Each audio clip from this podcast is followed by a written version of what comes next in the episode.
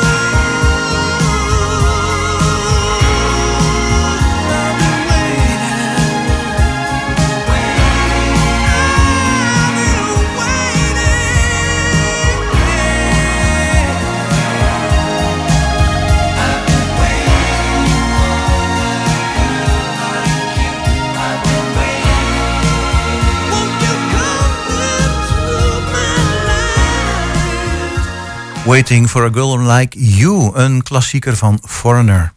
Ja, en dan gaan we naar ons volgende item. Ik kondigde hem net al even aan. De tentoonstelling Wolvenkamp en Vrienden in de Wolvenkamp Foyer. Heel toepasselijk in de Schouwburg in Hengelo.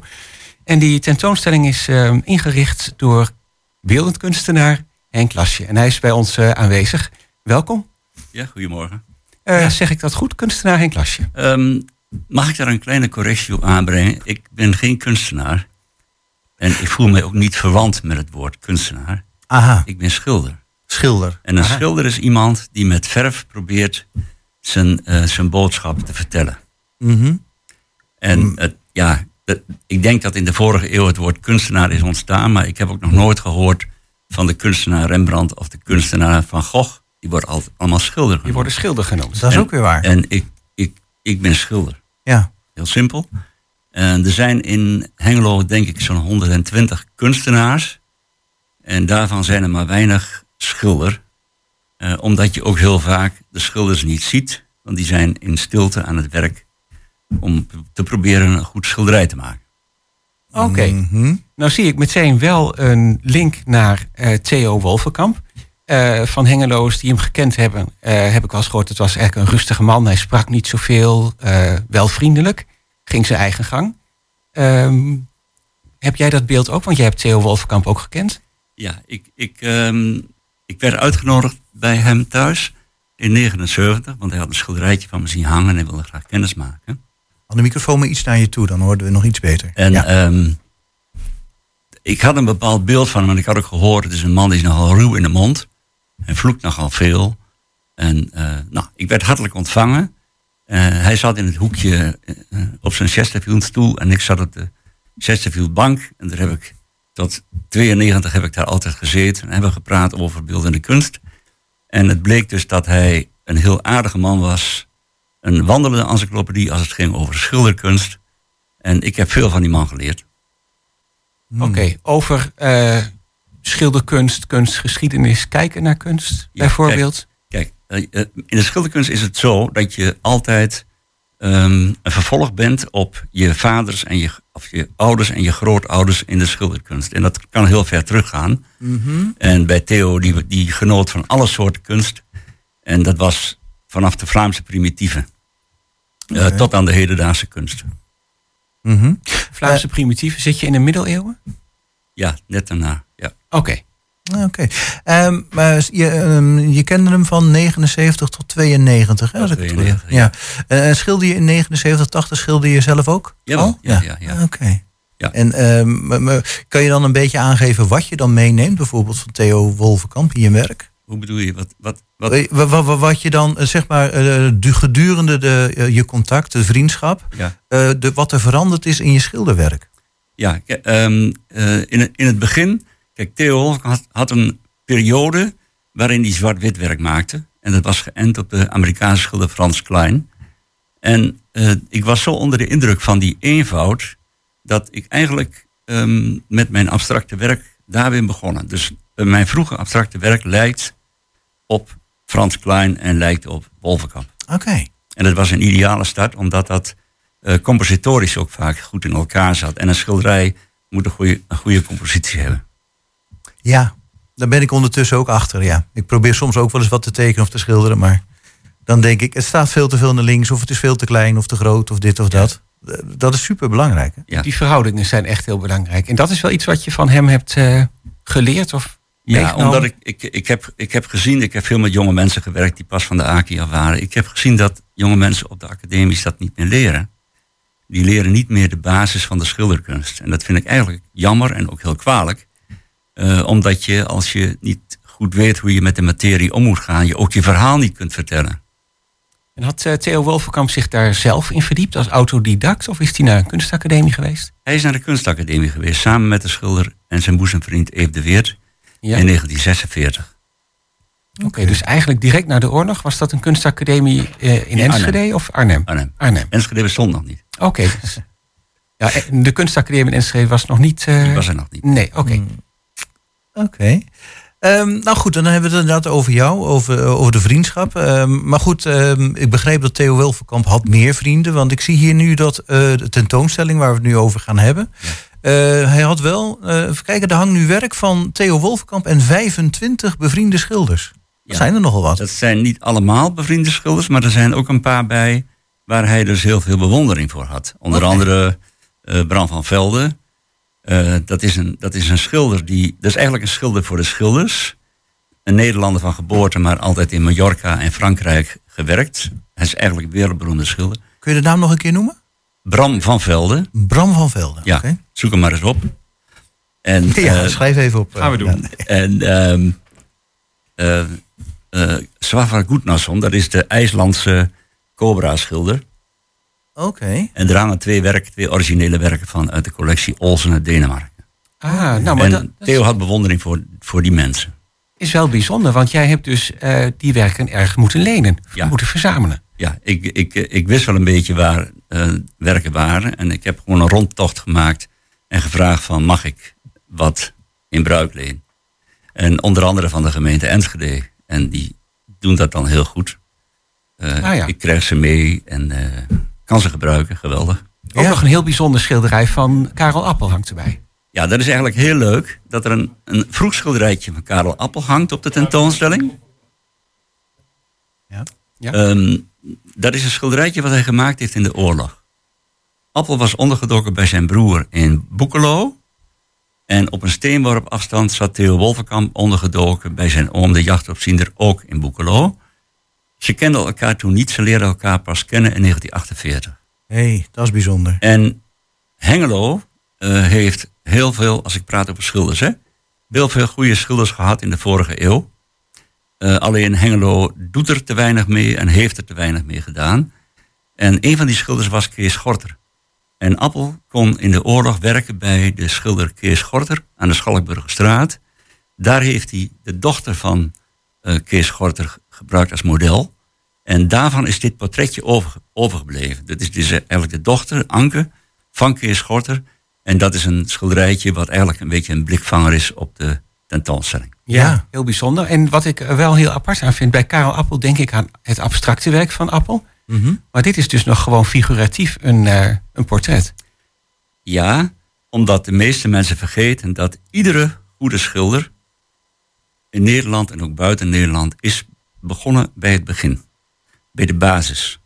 Dus je begint altijd figuratief. En als het goed is, dan uh, ontwikkel je jezelf langzamerhand tot een schilder die abstraheert en daarna misschien abstract werk maakt, als het bij je past. Ja, Maar zeggen, dat je doet kunt- niet iedereen dat- natuurlijk. Nee, nee, nee, nee. dat doet niet iedereen. Maar dan zijn het vaak geen goede schilders. Omdat je, je hebt die basis nodig om het te kunnen doen. Ik zal een simpel voorbeeld geven over een, over een dichter. Of over een schrijver. Ja? Um, je kunt wel zeggen, ik ben dichter en ik ben schrijver. Maar als je nooit geen woordjes, geen zinnetjes hebt geleerd... dan zou je nooit, kun je nooit geen dichter worden en ook nooit geen schrijver worden. Je hebt die basis heb je nodig. Dat is Ja. bij schilderkunst ook zo. Nee, oké, dat snap ik. Nee, ik bedoelde eigenlijk van eh, als je figuratief begint, je kan als schilder ook eh, figuratief eh, blijven. Tuurlijk. Hè? Maar je bedoelde eigenlijk van als je meteen met abstract gaat beginnen, dat is eh, geen goed idee. Nee, ik kom Ja. regelmatig mensen tegen die zeggen: ik schilder ook en ik schilder abstract. Dat kan niet. Je kunt niet zomaar abstract beginnen. En waarom niet? Ja, je zegt van die basis mis, maar kun je dat nog een beetje uitleggen? Omdat je, je ook abstracte schilders moeten weten waar ze mee bezig zijn. En zonder die basis weten ze dat niet. Ja, oké. Ik bedoel, aan de ene kant begrijp ik wat je bedoelt. Aan de andere kant zou ik nog wat meer voorbeelden willen zien of horen. Nou, kijk maar op internet en kijk maar naar. naar eh, nou, ik kijk, kijk eens naar Picasso. Als je ziet eh, eh, in het museum van Barcelona zijn vroege werk. wat hij maakte toen hij 18 was. Dat, dat zijn meesterwerken in de figuratieve kunst. Mhm. Je kunt zeggen van god, ik blijf mijn hele leven zo doorschilderen. Maar je kunt ook kiezen voor een andere weg en kijken van kan ik nog iets meer met die verf. Ja, Ja. precies. Nou, ik vind dat wel eh, een goed voorbeeld. En trouwens, ik denk ook aan eh, Piet Mondriaan. Ja, Eh, we hadden in, het gesprek in het vorige uur de molenaar van de Watermolen in Oela aan de telefoon. Daar is een prachtig schilderij van, van Mondriaan. Die later een hele andere weg is ingegaan. ja, ja. En nou we dan toch even over Mondriaan hebben. Ik heb een half jaar geleden een artikel geschreven in de, de Kunst en Cultuurkrant van Twente. En dat Mondriaan de kleur heeft ontdekt in Hengelo. Oké. Hij, heeft, eh, hij, hij schilderde dus zeg maar Uh, dat had hij van zijn oom geleerd. Schilderijtjes in de trant van de Haagse school. Met mooie bruine, mooie grijze, mooie groene. En uh, in 1907, 1908 uh, heeft hij hier gewerkt. In een boerderij. waar nu dus de Veldwijk Zuid ligt. Daar stond een boerderij. Die was van Hulshof Pol. En die heeft hij gebruikt met zijn vriend. als atelier. En daar heeft hij geschilderd een hele winter. En toen heeft hij twee wereldberoemde schilderijen gemaakt in die periode. De Bos bij Oele, wat dus niet in Oele is geschilderd, maar hier in Veldwijk. En uh, de Rode Wolk. En dat zijn beide schilderijen waarbij hij voor het eerst kleur is gaan gebruiken. En dat fellere is voor, kleur in ieder geval. Fellere kleur. En dat is voor een schilder een belangrijk moment. En dat is ook voor een stad waar dat gebeurd is een belangrijk moment. Alleen helaas Hengelo heeft daar verder niks meer gedaan. Dat is wel jammer. Nou ja, ik vind het een fantastisch verhaal, maar ik had er inderdaad nog nooit van gehoord. Eh, daar, mogen we wel eens wel wat beter bij stilstaan. Dat Mondriaan inderdaad hier de kleur ontdekt heeft. Uh, ik vind het een heel apart verhaal. Die ontwikkeling uh, heeft doorgemaakt, ja. Ja, ja het is, kijk, het is, uh, Mondriaan is het mooiste voorbeeld. Als, als, als, ik, als ik praat zoals net over een schilder die begint bij de basis. Mondriaan is het mooiste voorbeeld van een schilder die begonnen is bij de basis. En die zich heel logisch, want als je de schilderijen naast elkaar legt, zit er een logisch verloop in. Ja. tot aan zijn laatste uh, schilderijen, waarin hij ook plakband en zo gebruikt. Hij experimenteerde op het laatst. En uh, ik, ik, als je zijn ateliers bekijkt, je, zijn atelier van zijn vroege werk, dat zijn schildersateliers zoals de meeste mensen dat in het hoofd hebben, een beetje romantisch een beetje rommelig. En zijn atelier... Overal potjes verf en uh, mengsels. Ja hoor, wat kleden, wat gordijnen. En zijn atelier in Parijs werd al wat cleaner. En als je de foto's ziet van zijn atelier in New York... dan denk je dat moet iemand geweest zijn met smetvrees. een laboratorium ja, ja, zoals strak. Of, ja, heel, heel clean. Ah. Oké, dus daar zag je die ontwikkeling eigenlijk ook in. Ja. Ja, bijzonder. bijzonder. Nog eventjes terug naar uh, de tentoonstelling over uh, Theo Wolverkamp. Ja. Want ik zei al, die is in de Schouwburg foyer. Dus als de Schouwburg geopend is of je gaat daar naartoe, dan kun je het zien. Maar er zijn ook speciale openingstijden. Ja, er zijn openingstijden van uh, op woensdag, vrijdag en zaterdag van 12 tot 4. Ja, en dan kun je het gewoon gratis naar binnen om het te gaan bekijken? Je kunt gratis naar binnen. En het zijn over het algemeen kleinere werken, omdat ik ze allemaal kwijt moest in die ruimte. Ja, het moet passen. Het, moet, ja, het moet ook praktisch blijven. Het grootste schilderij is van Eert de Weert en het hangt boven de lift. Dat is een heel kleurig werk van de gemeente Hengelo. Oké, en tot slot nog een, eventjes uh, één schilderijtje nog. Um, jij bent zelf ook een van de vrienden van uh, Theo Wolfenkamp. Ja. Um, daar hangt voor jou ook een werk bij. Ja, ik, meestal doe ik het zo. Als ik, als ik een tentoonstelling maak van uh, andere schilders, hang ik mezelf daar niet bij. Ja. Dat vind ik kies, niet kies. En uh, maar in dit geval, ja, ik heb die man zo goed gekend en ik was zo dichtbij. Heb ik één schilderij opgehangen en dat heb ik gemaakt toen die stierf. En dat heet Afscheid van een vriend. Dus hangt ah. één Oliver schilderij van me bij. Mooi. Nou, ik denk dat dat heel gepast is uh, in dit geval. In dit geval denk ik ook, ja. Heel mooi. Uh, ik heb, ben er nog niet geweest, maar we gaan zeker komen kijken. Ik ben ook heel benieuwd en nieuwsgierig geworden. Nou ja, het kan heel mooi. Twaalf uur is programma afgelopen. Kunnen we meteen doorlopen. Het is, het is dichtbij. Ja. Uh, Henk Lasje, heel erg bedankt voor je toelichting. Leuk dat je geweest bent. Graag gedaan.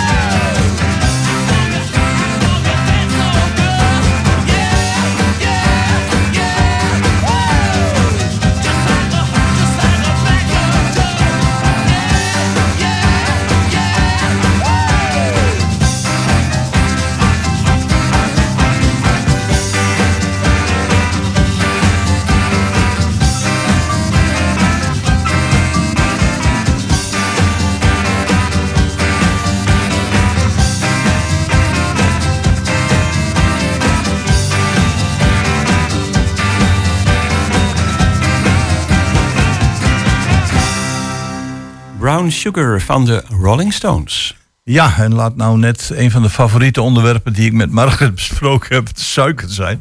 dus dat, sluit, dat sluit helemaal goed aan.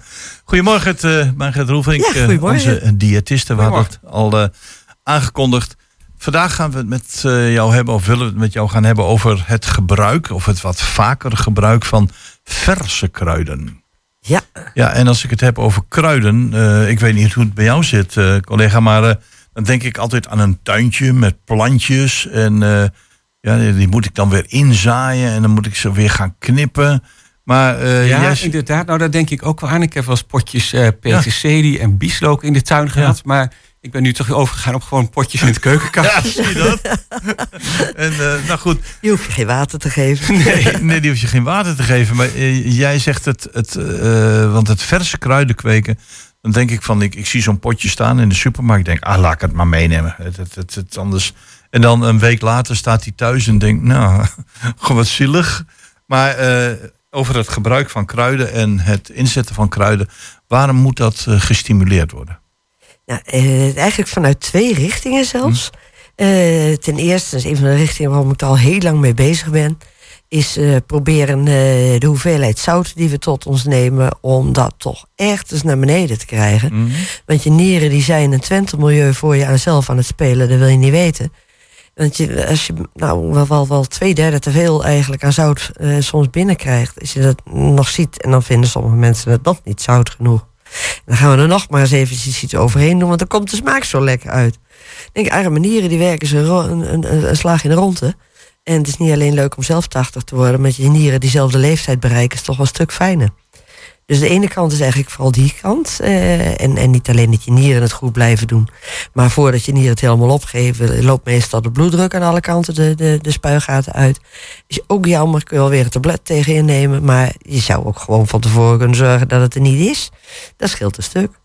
Dus de ene poot is een stukje uh, zout. En de andere is we willen toch proberen zoveel mogelijk toch wat meer plantaardige producten voor mensen in elk geval eens op het bord te krijgen. Nou, als je dan heel voorzichtig en schoorvoetend wilt beginnen, dan zou je dus eigenlijk ook eens wat, wat meer op smaak kunnen maken. En waar kun je het nou leuker mee op smaak maken dan gewoon letterlijk eens met een paar andere plantjes. Haal je er een heel klein stukje vanaf. Dus heel voorzichtig, hapje voor hapje. Maar dan kun je wel eens even wat proberen, zonder dat je je hele gerecht uh, uh, ja, denkt van nou, misschien lust ik het dadelijk wel niet of zoiets.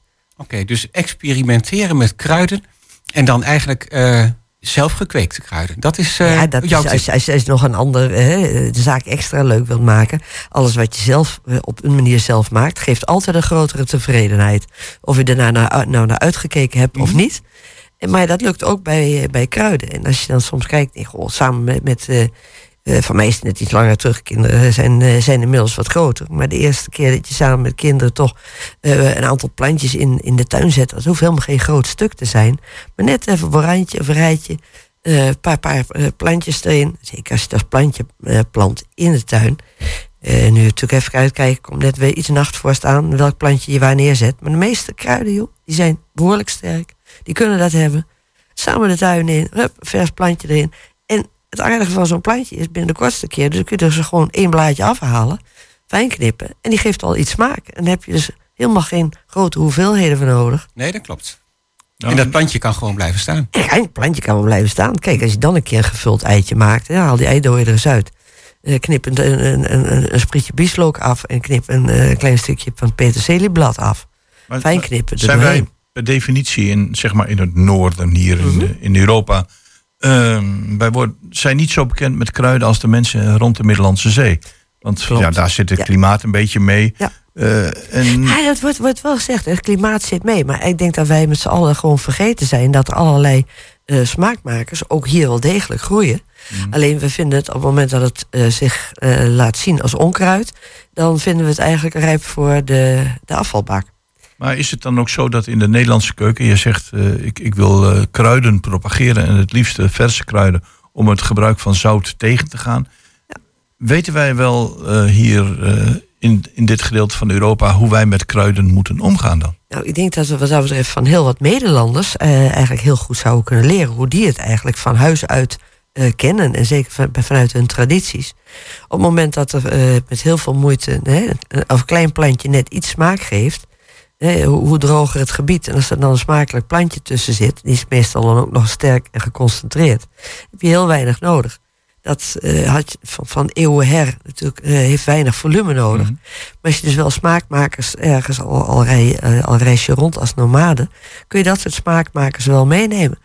Hè, maar massaal grote hoeveelheden, hele velden aanleggen om, om suiker te, te kweken. Want onze smaakmaker in het Westen is vooral sowieso de suiker. Natuurlijk, elk vol, elke, mm, ik durf bijna te zeggen, elke cult- culturele richting kent wel zijn zoete variant. Hè. De ene meer vanuit de, de honing en de andere meer vanuit bieten. En andere, hè, maar, of suikerriet, maakt niet uit waar het is. Ehm daar is altijd een tegenhanger. Maar de tegenhanger daarvan hoeft niet per se het zout te zijn. Nee, oké. maar eh, suikergebruik wat minderen, zoutgebruik eh, wat minderen. Hè? Als je tenminste Ja. daar nooit bij na hebt gedacht, eh, heb je kans dat je veel te veel binnenkrijgt. En dan zou je dat kunnen vervangen door eh, je te gaan concentreren op kruiden. Ja. Kun je een paar Nee. kruiden noemen? Een paar Nou, plantjes waarvan je zegt, die zou ik als eerste in de tuin zetten? Ja, nou, een van de eerste dingen die ik zou planten, eh, letterlijk zeker als je een plant, eh, eh, vanuit zaad komt die ook heel goed op hoor. Maar goed, stel je, je gaat planten. Als je peterselie neemt, neem dan krulpeterselie en geen platte peterselie. Want stel je hebt toevallig een tuin met een boel slakken. Dan eh, is eh, de platte peterselie wat eerder aan de beurt voor de slak dan de krulpeterselie. En die vindt hij niet lekker kruipen. Oké. Dus dat, Oh. eh, dat gaat heel goed. Bieslook lusten de meeste anders etende insecten, weet ik het allemaal, lusten dat ook niet. Een, bieslook heeft van zichzelf een hele lichte uitsmaak. Is no- nog wat lichter in uitsmaak dan, dan zo'n bosuitje of zo'n lenteuitje, als dat we kennen. En het aardige is, als je zo'n spritje midden doorknipt, dan is het een heel mooi, klein, fijn rondje. Het is gewoon een, een, een cirkeltje. Nou, dat, dat garneert heel erg leuk. Het eerste is alleen een scharnering erop doen. Je kunt natuurlijk ook van de sprietjes nog eens een keer een heel beestje maken. Dat je salade op een bordje legt eh, in de vorm van een bijtje of zoiets dergelijks. je kunt er ook nog mee gaan knutselen. Je kunt er ook nog mee gaan knutselen. Ja, ik zie het helemaal voor mij. bezig, ja, ja. ja. precies. Maar dat, eh, dat eh, sowieso. Een ander die het ook vrij behoorlijk doet, maar is wat uitkomende van smaak moet je van houden, is koriander. Eh good old selderij. Ja. Selderij voor in, in elke soep, plus je rustige blaadje selderij, dat is gewoon een verrijking. En als je niet weet van bladselderij, waar smaakt het naar? Nou, eh, kijk eens een keer bij een bleekselderij, is tegenwoordig bijna het hele jaar door verkrijgbaar. Haal een bleekselderij waar nog een paar blaadjes aan zitten en probeer die blaadjes eens. Dan heb je al even letterlijk een voorproefje. Eh selderij komt ook heel goed ook op, vanuit zaad. En als je zegt van nou, ik heb ook nog wel een plekje waar toevallig een plant aan de achterkant iets hoger mag worden, dan is een magieplant een hele leuke. Letterlijk een magieplant, die smaakt dus naar magie. Alleen het leuke, eh, wat heeft meneer Magie ooit verzonnen? Weet je wat we moeten doen? Daar- maken we een papje van, doe zout bij in. Het leuke van jouw eigen magieplant, zit geen zout bij in. Oké, die blaadjes kun je ervan gebruiken? Ja, of hoe de gebruik je de magieplant? Ja, eh, bla- blaadjes en blaadjes maak je een, een stapeltje van, zeg maar vier, eh, drie, vier blaadjes. Maar Ah, ja, ja. drie blaadjes in, in, in een kopje en klein knippen. Maar dan hoor ik jou noemen platte peterselie, eventueel krulpeterselie, koriander, bieslook, ehm selderij. Oh ja, eh, Dan o- denk ik toch al gauw aan eh acht vierkante meter of zo. En Nee, als je dat nou niet hebt. Dat, dat, dat, dat is echt zo'n fijn randje, gewoon pal langs het, eh, al, gewoon pal langs het terras. Ze, de meeste van die kruiden hebben helemaal niet zo heel veel hele rijke grond nodig. Dat gaat alle kanten op. Eh Lavas moet je even op bedacht wezen. Dat is een plant die echt hoog kan worden. Die, kan, die wordt met gemak een meter hoog. En dat is natuurlijk vlak, vlak vooraan het, het randje van je terras. Zeg maar, als je tussen het terras en de barbecue hebt staan. Even kijken waar je hem neerzet. Zet- Kijk even waar je hem neerzet, dan stap je niet direct overheen. En natuurlijk ook even, kijk, als je de, de, tuin eh, deelt met de hond. Eh, ja, dan moet je natuurlijk wel even kijken dat je net eh, de hond op een andere plek laat uitlaten dan waar jij je kruiden net neerzet. Daar kan ik me iets bij voorstellen. Ja, of een hekje Maar in eromheen. feite, je hebt, nou, hekje eromheen. Ik denk dat wat dat betreft eerder net een kleine verhoging of in een bloembak neerzet. Ja. Bloembak moet je net iets vaker water geven. Maar dat speelt het gaat als een tierenlier. En dan heb je gewoon heel, je hebt weinig nodig. Een hele andere nog, die het ook erg goed doet in ons klimaat, is oregano. Oké, Ja, dan denk vaak- ik meer aan eh, eh, Zuid-Europees, Italiaans. Ja, maar zo, zo smaakt hij wel. Maar als je nou gewoon de pizza kruiden gewoon buiten op kunt halen. Die groeit hier prima? Die groeit hier prima. Oké, je hebt Ster- hem ook in je tuin? Sterker nog, hij staat bij mij op zoveel plekken in de tuin. Als iemand een stekje moet hebben, dan, dan heb ik ze uit voorraad leverbaar. Eh, Nou, eh, als een je- mailtje je- naar diëtisten. Ja, ja, ja, ja, precies. Nou, eh, en, en andersom, als je dus bijvoorbeeld echt wilt voorkomen dat je de oregano echt overal in je tuin eh, terecht eh, eh, komt Mm. en, en gaat bloeien. Nou, zoals elke plant heel mooi paars bloeit, eh, komen eh, leuk bijen, vlinders, alles komt erop af. Maar nadat hij gebloeid heeft, even die bloemkop eruit, want daar komen natuurlijk de zaadjes in en dat woekert het meest in de rond. Ah, ja. Maar laat hem op één plek staan, hij is winterhard. Nou, eh, hoorde ik jou aan het begin van het interview eh, nieren noemen. En eh, je hebt een hele mooie kruidenwijzer bij je van de Nierstichting. Nou, zonder op de 150 gerechten in te gaan die erop staan. Eh, dit geeft een tip van gebruik kruiden in combinatie met eten. Ja, En, aantal Eh, kruidenwijzers. want ik, ik denk dat ook een heleboel mensen dit, punt 1 misschien door ruimtegebrek, maar punt 2 Mhm. door kennisgebrek niet optimaal toepassen. En dan kan zo'n kruidenwijzer heel ideaal Het kan zijn. heel erg leuk bij zijn. Nou, trouwens, en als je het hebt over een gekke smaak en niet weten waar je hem erbij doet, zal ik er toch nog eens eentje noemen. Dat is de pimpernel. Pimpernel, die is een hele ouderwetse tuinplant. Hm? Hij heeft een prachtig decoratief klein blaadje. Ja. Met, met, met een curve. Ik bedoel, het is, het is nog een, wat is het, centimeter bij centimeter, maar ziet er hartstikke gezellig uit. Ja? De, het steeltje is net iets taaier, maar het, eh, het blaadje het smaakt gewoon naar komkommer. Overal waar je komkommer doorheen zou doen, kun je die prima doorheen doen. Dus als je gewoon even een gemengde sla even iets op wil vrolijken, een paar van die blaadjes erin, stengeltjes eruit laten, blaadjes erin, prima. Ja, want daar zat ik dus ook aan te denken. Ehm, een aantal van die kruiden kun je door een salade doen. Ja. Ehm, sommige kun je gebruiken om vlees te gaan kruiden. Ja. Eh, wat nog meer? Soep broodbeleg, eh, onder- eh, als je weer iets anders wilt onder je plakje kipfilet, of erbovenop. Eh, je kunt op die manier de zaak ook vergroenen. Als je toch dat verse pla- plantje van die oregano hebt staan, een aantal verse oregano pla- blaadjes, je- zeg maar je boterham, een beetje boter erop, oregano blaadjes tussen, kipfiletje erop, een beetje tomaat erop. Wauw. Nou, klinkt wel smakelijk. Ja, want daar denk je dan niet over na. Je denkt van als ik een boterham heb, dan moet daar pindakaas of chocoladehagel of jam Ja, of weet ja. ik wat op. Je kunt er ook kruiden op doen. Ja, eh, Ehm, sesamzaadjes die door de kruidenwijzer, is die te verkrijgen bij de Nierstichting? Eh, die is wel te verkrijgen. Is, de puur zegt van eh, massaal, we gaan het daar aanvragen. Eh, hij was altijd eh, daar wel te verkrijgen. Ik moet je er heel eerlijk bij zeggen dat ik op dit moment niet terug heb nagekeken of dat eh, op deze manier nog steeds zo was. Maar het zal ongetwijfeld Website-informatie ongetwijfeld, maar dat, eh, er sta- staat zeker op die site van Neerstichting staat daar informatie over. Eh, het is een, eh, ja, een, een ding die ze al heel veel jaren hadden, maar ik denk dat dit een van de meest praktische tips is ehm, om, om het ook te durven te gebruiken. En op een gegeven moment, je kunt natuurlijk ook gewoon dingen per hap gebruiken. Hè? Als je eerst denkt van nou, ik ga het eerst eens even een klein beetje proberen. Ik heb een gerecht gemaakt waarvan ik niet weet wat erbij zou smaken. Nou, zitten toch meerdere happen in een gerecht. Dus op Voorzichtig, los te ehm, laten. Voorzichtig beginnen. Ja. En, ehm, nou, de goede tijd. En de goede tijd van het jaar natuurlijk. Hè, dat Ja. je ermee komt. Je zei er zit nu nog een beetje nachtvorst aan te komen misschien. Maar eh, wacht anders niet te lang met het aanleggen van een kruidentuintje. Nee, die zou ik eh, zeker inderdaad al, alvast... eh, kijk, je, als je toch maar een paar plantjes hebt... nou, die kan de, desnoods ook nog even pal achter de schuur erovernachten. En de andere morgen kan die zo weer naar buiten. Eh, dat, dat, Oh ja. eh, dat, dat blijft eh, vrij lang goed. En als het een beetje beschut staat onder de struiken... ach, dan heb je daar ook geen vorst. Nou, Zolang je autoruiten niet bevroren zijn... dan eh, weten gaat we weer wat goed. ons te doen staat. Het Ja. omdenken naar de kruiden. Ja, precies. Met verven gebracht door onze diersten. Eh, ja, uiteraard kunnen mensen jou daar vragen over stellen. Ja. Kun je nog even zeggen hoe je bereikbaar bent? Bijvoorbeeld eh, via de mail info.diëtisthengelo.nl Oh, dat Eh, was hem. Dat was hem helemaal inderdaad. Dan stel je van, nou, dat mailen en dat gedoe, dat vind ik alleen maar lastig. En mijn telefoonnummer is 074 23 keer 700. Eh, er zit een voicemail achter. Mocht ik niet rechtstreeks kunnen opnemen, dan eh, laat gerust een berichtje achter. Dan word je wel weer teruggebeld. Zo werkt dat. Of als je denkt van, weet je wat, vind het veel makkelijker gewoon Radio Hengelo even een berichtje te sturen. Dan doe je dat. Komt bericht ook over. Oké, Of Radio Hengelo. We zeggen altijd nog steeds Radio het Hengelo. is 120 Hengelo. Het is hè? 120. 120 Hengelo. Ja. Dat is gewoon in het spraakgebruik erin gezet. Wederom je bedankt voor dit, eh, voor dit interessante college over Dankjewel. het omschakelen naar kruiden. En dat alles om eh, het te voorkomen dat we te veel zout gebruiken. Waarbij onze nieren dan zeggen, dankjewel voor deze tip. Margret, bedankt. Oké, graag. Tot ziens.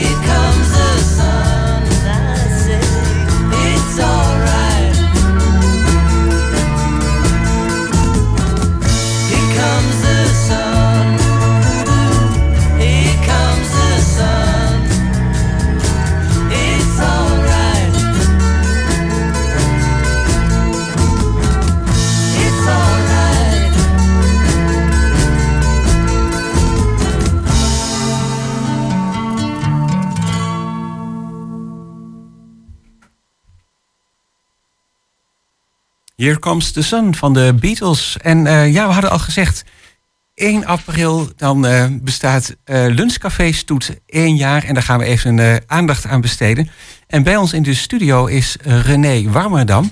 Want samen met Natasja zijn jullie de eigenaar van deze lunchroom. Klopt helemaal, hè? Nou, Ja. gefeliciteerd. Dankjewel. Eén jaar, dat is toch, toch wel weer een prachtig begin. Ja, het is een heugelijke dag. Hè. Het is snel gegaan het afgelopen jaar. En, aan de ene kant zei ik net ook al, er is heel veel gebeurd dit jaar. En aan de andere kant zit je ook zo weer eh, alweer hier en besta je alweer een jaar. Dus eh, de Ja. tijd is een raar ding af en toe. Ja, want een jaar geleden toen jullie geopend waren, toen hebben we jou ook eh, te gast gehad. Mhm. Heb je even verteld nou ja, wat eigenlijk de bedoeling was. Lekker een kopje koffie drinken, iets erbij. Ja. Tijdschrift lezen. Is het ook een beetje gelukt op die manier? Ja, het is. als ik kijk hoe we hier zijn begonnen, was het in het begin best een beetje grillig nog. Hele goede dagen met af en toe ook eh, wat rustige dagen. Maar eigenlijk vanaf eh, de herfstvakantie, oktober, is het eh, lekker constant en lekker gezellig druk. En zijn wij tevreden ondernemers. dat waren we ervoor ook wel, maar ook in economisch opzicht tevreden ondernemers hier in de Wiep. Nou ja, precies. Je wilt natuurlijk ook een zekere Ja. omzet eh, ja, dat kunnen we waarderen. En dat, dat kan met kopjes koffie, maar ook met broodjes, soep, Ja. lunch. We hebben een lekkere gevarieerde lunchkaart eh, proberen neer te zetten. We hadden natuurlijk eh Stoet in Enschede al een aantal jaar. Die lunchkaart hebben we mm, voor 95% eh, meegenomen deze kant op. En waardoor je inderdaad wel wat te kiezen hebt. Ja, precies. Oké. Ja, nou ja, ik weet niet. Ik val net even binnen. Goedemorgen ook.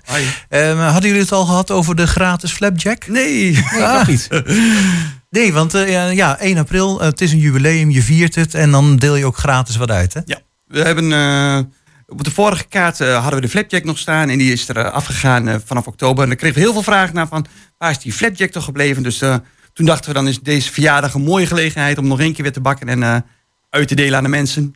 En hij loopt er lekker hard door, maar er ligt nog voldoende. We hadden flink gebakken, dus Ja, ik had ergens gelezen dat er 280 waren. Ik denk, Ja. die zijn een keer op, maar misschien Ja. heb je er net iets meer nog. nee, er liggen er nog. Ja, ik denk dat er nog een goede honderd liggen er nog. Nou, dus het, het gaat Oké. snel, maar Kun je nog even mee vooruit? Maar ik schat zo in dat ze vandaag wel opgaan. ja, dat eh, gaan we wel vanuit. Hè. En die staan niet meer nieuw op de kaart. Nee, de nieuwe kaart komt eh, eh, over een week of drie uit. Die is eh, lekker zomers met eh, wat meer zomerse gerechten. Maar daar staat de flapjack nog niet op. Het was een bewerkelijk eh, product om te maken voor... eh, ik bak zelf en eh, ja. daarom, daarom heb ik hem eigenlijk eraf gedaan. Het was iets te veel werk. eh. Oh, oké. Ja. Oh. Ja. Ja, maar nou, nou schep je wel verwachtingen. Dan zit je die flapjets weer gratis uit te delen. Dan Ja. krijg je er alleen maar meer vragen naar. Ja, en dan Maak je jezelf op. worden we twee. Nou, nou, harde garanties bij de tweede verjaardag heb ik hem weer. Oké, nou bij deze. We gaan dit, Ja. eh, deze uitzending is- opnemen. Dan weet je De nieuwe traditie. Als we jarig zijn, tra- trakteren we Oké, hij is ook een leuke. En het maakt natuurlijk ook nieuwsgierig naar wat er dan bijvoorbeeld op de nieuwe kaart staat. Ja, de nieuwe kaart gaat inderdaad, wat ik zeg, wat zomerse. Dus dan krijgen we de smoothie bowls erbij op. Eh, we krijgen wat eh, bijzondere frisdranken erbij op. We krijgen wat meer eh, salades ook er weer bij op. Dus eh, net iets lichtere gerechten ook voor de hopelijk een mooie zomerdag. Ja, zeker. En je hebt ehm, vorige keer gezegd, nou, ik wil graag dat mensen ook gewoon even rustig daar kunnen zitten. Hè. We zijn niet een lunchcafé waar je snel je tafeltje moet inwisselen voor een, een nieuw iemand. Ja. Want je zit bij een bibliotheek in, je kunt er een tijdschrift, de hele tijdschriftenwand van de bibliotheek is eigenlijk ook jullie wand. Eh, heb je ook het idee van zo'n relaxte sfeer, dat, dat hangt er wel? Ja, ik vind het. eh, de, de- af en toe is de reuring in de zaak. En eh, we hebben natuurlijk ook een grote kinderhoek en we hebben veel kinderen. En eh, die zorgen ook voor hun gezelligheid. We hebben ook zeker wel plekken gecreëerd waar je inderdaad wel lekker rustig kunt zitten. En dat zien we ook veel gebeuren hoor. Er wordt veel gelezen ook. En Mm. dat is Laptopje uitgeklapt. juist studenten en ja, precies. Ehm, maar als ik dan denk aan de omzet, als zo iemand er heel lang blijft zitten, dat is dan weer nadelig voor de omzet. Vind je dat Ja. dan weer niet jammer? Ja, nee. We hebben, eh, dat, ik denk dat dat leuk is van de samenwerking die we met de bibliotheek hebben. We hebben natuurlijk een relatief eh, groot oppervlakte gekregen, waardoor je veel plekken kunt creëren. Waardoor je eh, verhoudingsgewijs ook wel iets toleranter kunt staan tegenover lange zitters. En Ja, precies. Ik bedoel, als we dan een paar lang blijven zitten, is het niet erg, want dan heb je nog andere tafeltjes Daarom, en die mensen die lopen wel wat sneller weg. Ja, ja. zo. en, dat, en dat, eh, die constructie hebben we in Enschede, hebben we hier ook. We hebben, ik zeg, we hebben een relatief grote zaak gekregen voor, eh, voor- ja, binnen de biep. Ja, ja, nou als je het zo bekijkt, dat geeft wel iets ontspannends eh, volgens mij. Dat, dat, dat- ja, dat, wil- dat willen we er ook graag inhouden. Dat vind ik, dat, het moet ook niet. eh, het, het moet, eh, die- de scheidslijn tussen biep en stoep moet, moet niet heel nadrukkelijk aanwezig zijn. Je moet bijna niet weten waar je zit. Je, je ziet het hier aan de kleur van de vloer, zeg maar. Ja. Maar eh, je moet ook gevoelsmatig bijna eh, in elkaar overvloeien. eh. Nou, ik denk dat het al wel aardig gelukt is. Hè? Ja. Want eh, ik stel me nou voor, het is eigenlijk een soort gigantische L-vorm die je hebt. Mhm. Hè, Het cafégedeelte zit dan inderdaad bij de, bij de zijingang vooral. Mhm. Als je dan doorloopt, dan loopt het eigenlijk inderdaad wel vloeiend of langzaam over. En ik zag net nog ja, helemaal aan het andere uiteinde, alweer bijna bij de receptie van de Biep. Dus er zit iemand op een blauwe bank en ook gewoon een lekkere cappuccino te drinken. Ja. Ja. wij serveren in de bibliotheekgedeelte serveren we wel uit, maar die mensen moeten wel even aan de kassa komen bestellen dan. Maar en dat gebeurt hier eh, ook heel veel. Er moeten veel mensen ook daar hun koffies brengen. Het is toch wat rustiger. Als je daar je krantje wil lezen, kun je beter in de biep gaan zitten. En eh, dan weet je, ben je iets meer ge, je iets gegarandeerde rust. En, Ja, eh, precies. Ja, inderdaad. En, jullie zijn gewoon eh, open tijdens de openingstijden van de Biep? eh, nee, de biep is langer open. Die gaat tot, eh, ik weet niet, half negen of zo zijn. Ja, die gaan s'avonds lang door, Ja, wij zijn om vijf uur dicht elke dag. Wel eh, eh, zes dagen in de week inmiddels van eh negen tot vijf. Oké, wel s'morgens vanaf 9 uur. Ja. Ja. En dan tot, eh, tot 5. Oké. Ja, ja, het is niet de bedoeling dat je ook diners gaat serveren. Dus, Nee, eh, zeker niet. Nee. Ja, dat is weer een heel andere tak van Ja, sport daar, is de, daar is de hele keuken niet op ingericht. En eh, ja, dan moet je ook een kok in dienst en dat soort dingen. Dus dat is, ons, dat is niet onze eh, kernkwaliteit. Oké, jullie gaan dus door eigenlijk met het bestaande concept, want het is eh, blijkbaar goed bevallen.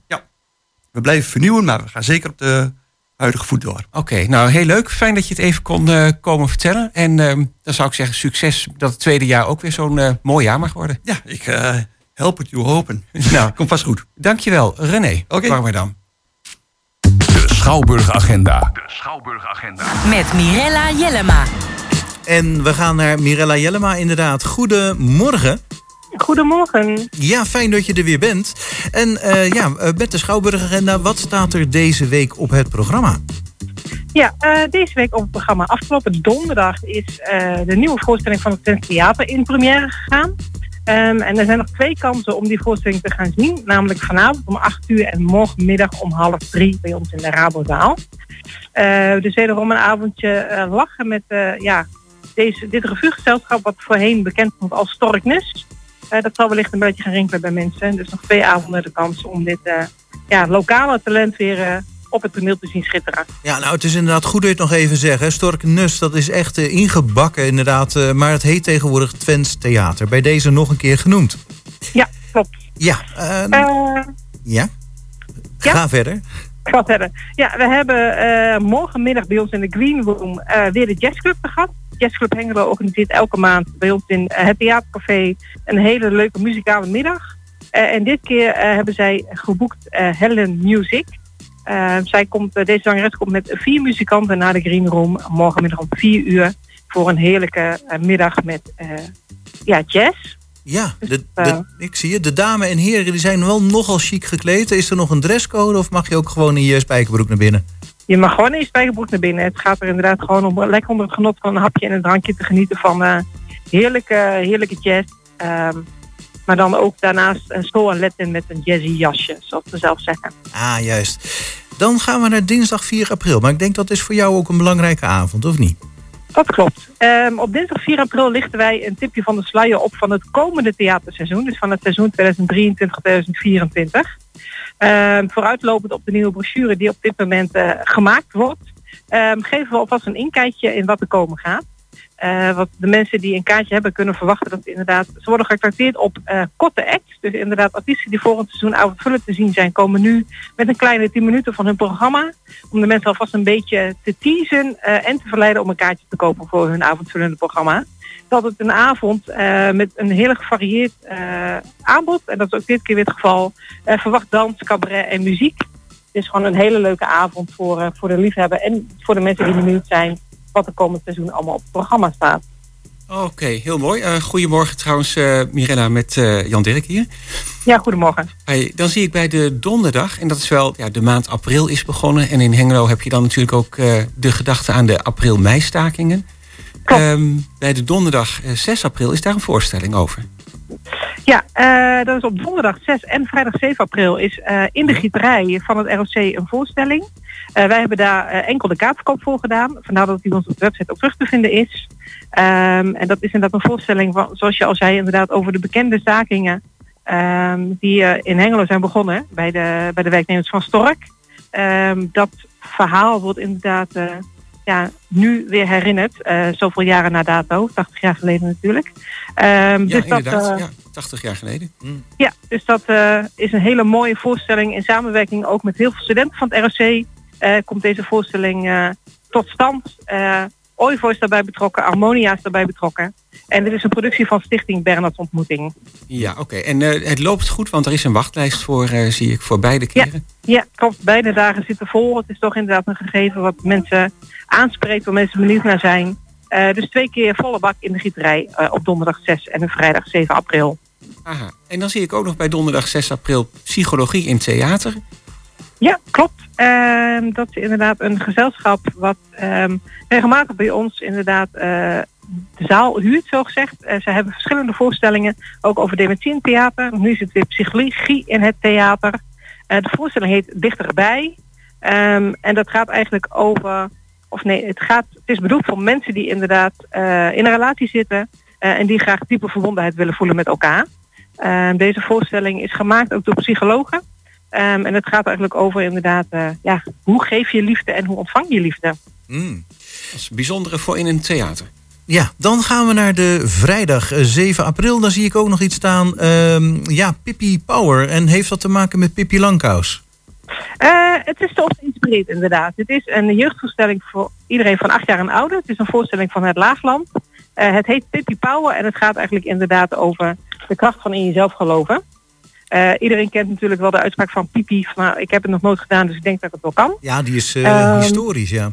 Die is historisch. Eh, het schijnt niet van Pipi te zijn trouwens, maar goed, iedereen refereert eraan en ik blijf het ook gewoon doen. Dus Ja. het is inderdaad geïnspireerd op eigenzinnige rolmodellen zoals inderdaad Pippi, maar ook een Greta Thunberg of een Billie Eilish. Ehm, dus het is inderdaad een leuke voorstelling voor, voor iedereen vanaf acht jaar en ouder. Eh, op onze website staat ook een trailer voor de mensen die benieuwd zijn. Dan krijg je een beetje een inkijk van wat je kunt verwachten. Maar het is inderdaad eh, exclusief, explosief, heel kleurrijk. eh, met muziek en dans. Dus het is gewoon een hele leuke besteding voor de vrijdagavond voor de jongeren onder ons. Ja, nou het is ook heel druk op de vrijdagavond, hè, want we hadden die ROC gehad, we hebben dan Pippi Power en dan hebben we ook nog Tanja Cross. Klopt, we hebben bij ons in de grote zaal Tania Cross samen met de muzikanten. Eh, de voorstelling heet Van Curaçao tot Concertgebouw. Eh Tania Cross is natuurlijk een bekend operazangeres die ook veel op tv wel te zien is. Waarbij ze inderdaad ook haar enthousiasme voor eh, de opera uitdraagt. Ze is op dit moment op tournee door Nederland en dat is ook voorlopig de laatste keer. Want ze gaat zich weer settelen op Curaçao om daar het theater nieuw leven in te blazen. Dus ze komt inderdaad naar ons toe met ja, de mooiste liedjes waar zij zich door geïnspireerd raakt. Wat zij heeft gezongen in haar carrière. Wat natuurlijk begonnen is op Curaçao, eh, eindigt in het concertgebouw en alles wat er tussenin zit. En ze doet dat met twee bekende muzikanten. Ja, Eh, een van de laatste kansen dus om Tanja Cross eh, live in de Schouwburg nog te zien. Ja, klopt. Nou, dan zijn we er bijna doorheen. Ehm, dan is er ook nog op de vrijdagavond iets in Cultuurhoes Borne, maar ik zie daar ook alweer wachtlijst bij staan. Ik weet niet wat je daar nog over wil vertellen. Eh, ja, nou dat, hij is inderdaad uitverkocht. Dat is cabaret van Fabian Franciscus. Eh, een hele leuke cabaretier aan het begin van zijn carrière. Ehm, dus superleuk. Eh, dat is natuurlijk ook nu te zien. Eh, hij is uitverkocht, dus er zijn gelukkig heel veel mensen die het ook aandurven om een cabaretier te bezoeken die ze misschien nog niet zo eh, goed kennen. Ik wil ook iedereen verleiden om dat gewoon eens een keer te doen. Ga een keer naar een cabaretier waarvan je denkt, goh, die naam zegt me niks. Vaak heb je dan een verrassend leuke avond. En zo ook de bezoekers op 7 april in Cultuurhuis Bonne. Nou, en dan zijn we de week in principe alweer door. Ehm, wil je nog een tipje van de ui- sluier oplichten voor een komende week? Ehm, nou, ik kan nog heel even kort benoemen dat wij op zaterdag 8 april ook twee voorstellingen hebben. Eh, bij ons in de grote zaal een dansvoorstelling van ICK Amsterdam. En bij ons in de middenzaal een eh, heuse eh, country western van de zeilmakerij. voor hen bekend als De Vlieg. getiteld Het Eenzame Westen. Een, een super bijzondere toneelvoorstelling. waarbij er inderdaad, ja, je waant je in het wilde westen. Eh, dus heel leuk. Ehm, het is ook van een van de makers die onlangs ook met een film eh, te zien was, inderdaad bij ons in het filmhuis. Ehm, ja, dus iedereen die wel houdt van een beetje een country western is eh, het eenzame westen aan te bevelen. Nou, het is weer een heel gevarieerd aanbod in ieder geval deze keer. Klopt, ja. En ja, er zit vast heel veel moois bij. Ik zou zeggen, heel veel plezier ook weer bij de voorstellingen. En bedankt voor je Dank je wel. toelichting. Ja, Helemaal goed. En eh, inderdaad, al die voorstellingen en de datum, tijden en prijzen zijn weer terug te vinden op de website van de Schouwburg, schouwburghengelo.nl. Dankjewel. Bedankt. Fijn weekend. Goed weekend. En daarmee zijn we ook eh, aan het einde gekomen van deze Goedemorgen Hengelo van zaterdag 1 april. Ehm, eh, wij waren Jos Klasinski en zijn nog steeds Jos Klasinski, Chris van Pelt, Gerbert Hilbrink en mijn naam is Jan-Dirk Beltman. En eh, ik zou zeggen, u ook een eh, heel goed weekend en heel graag tot de volgende keer.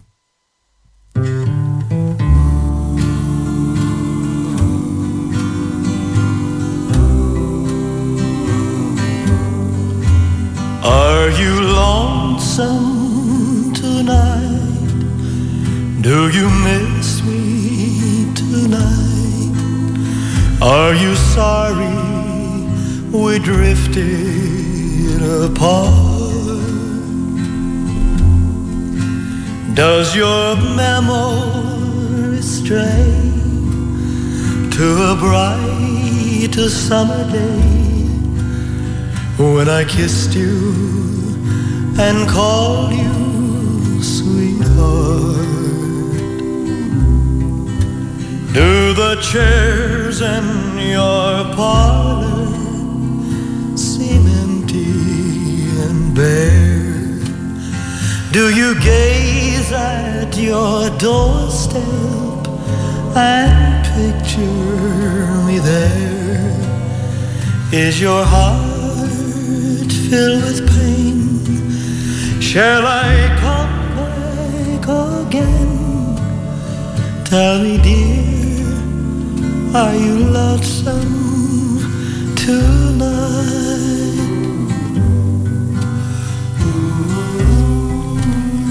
I wonder if you're lonesome tonight. You know, someone said the world's a stage and each must play a part. Fate had me playing in love as my sweetheart. Act one was where we met. 120.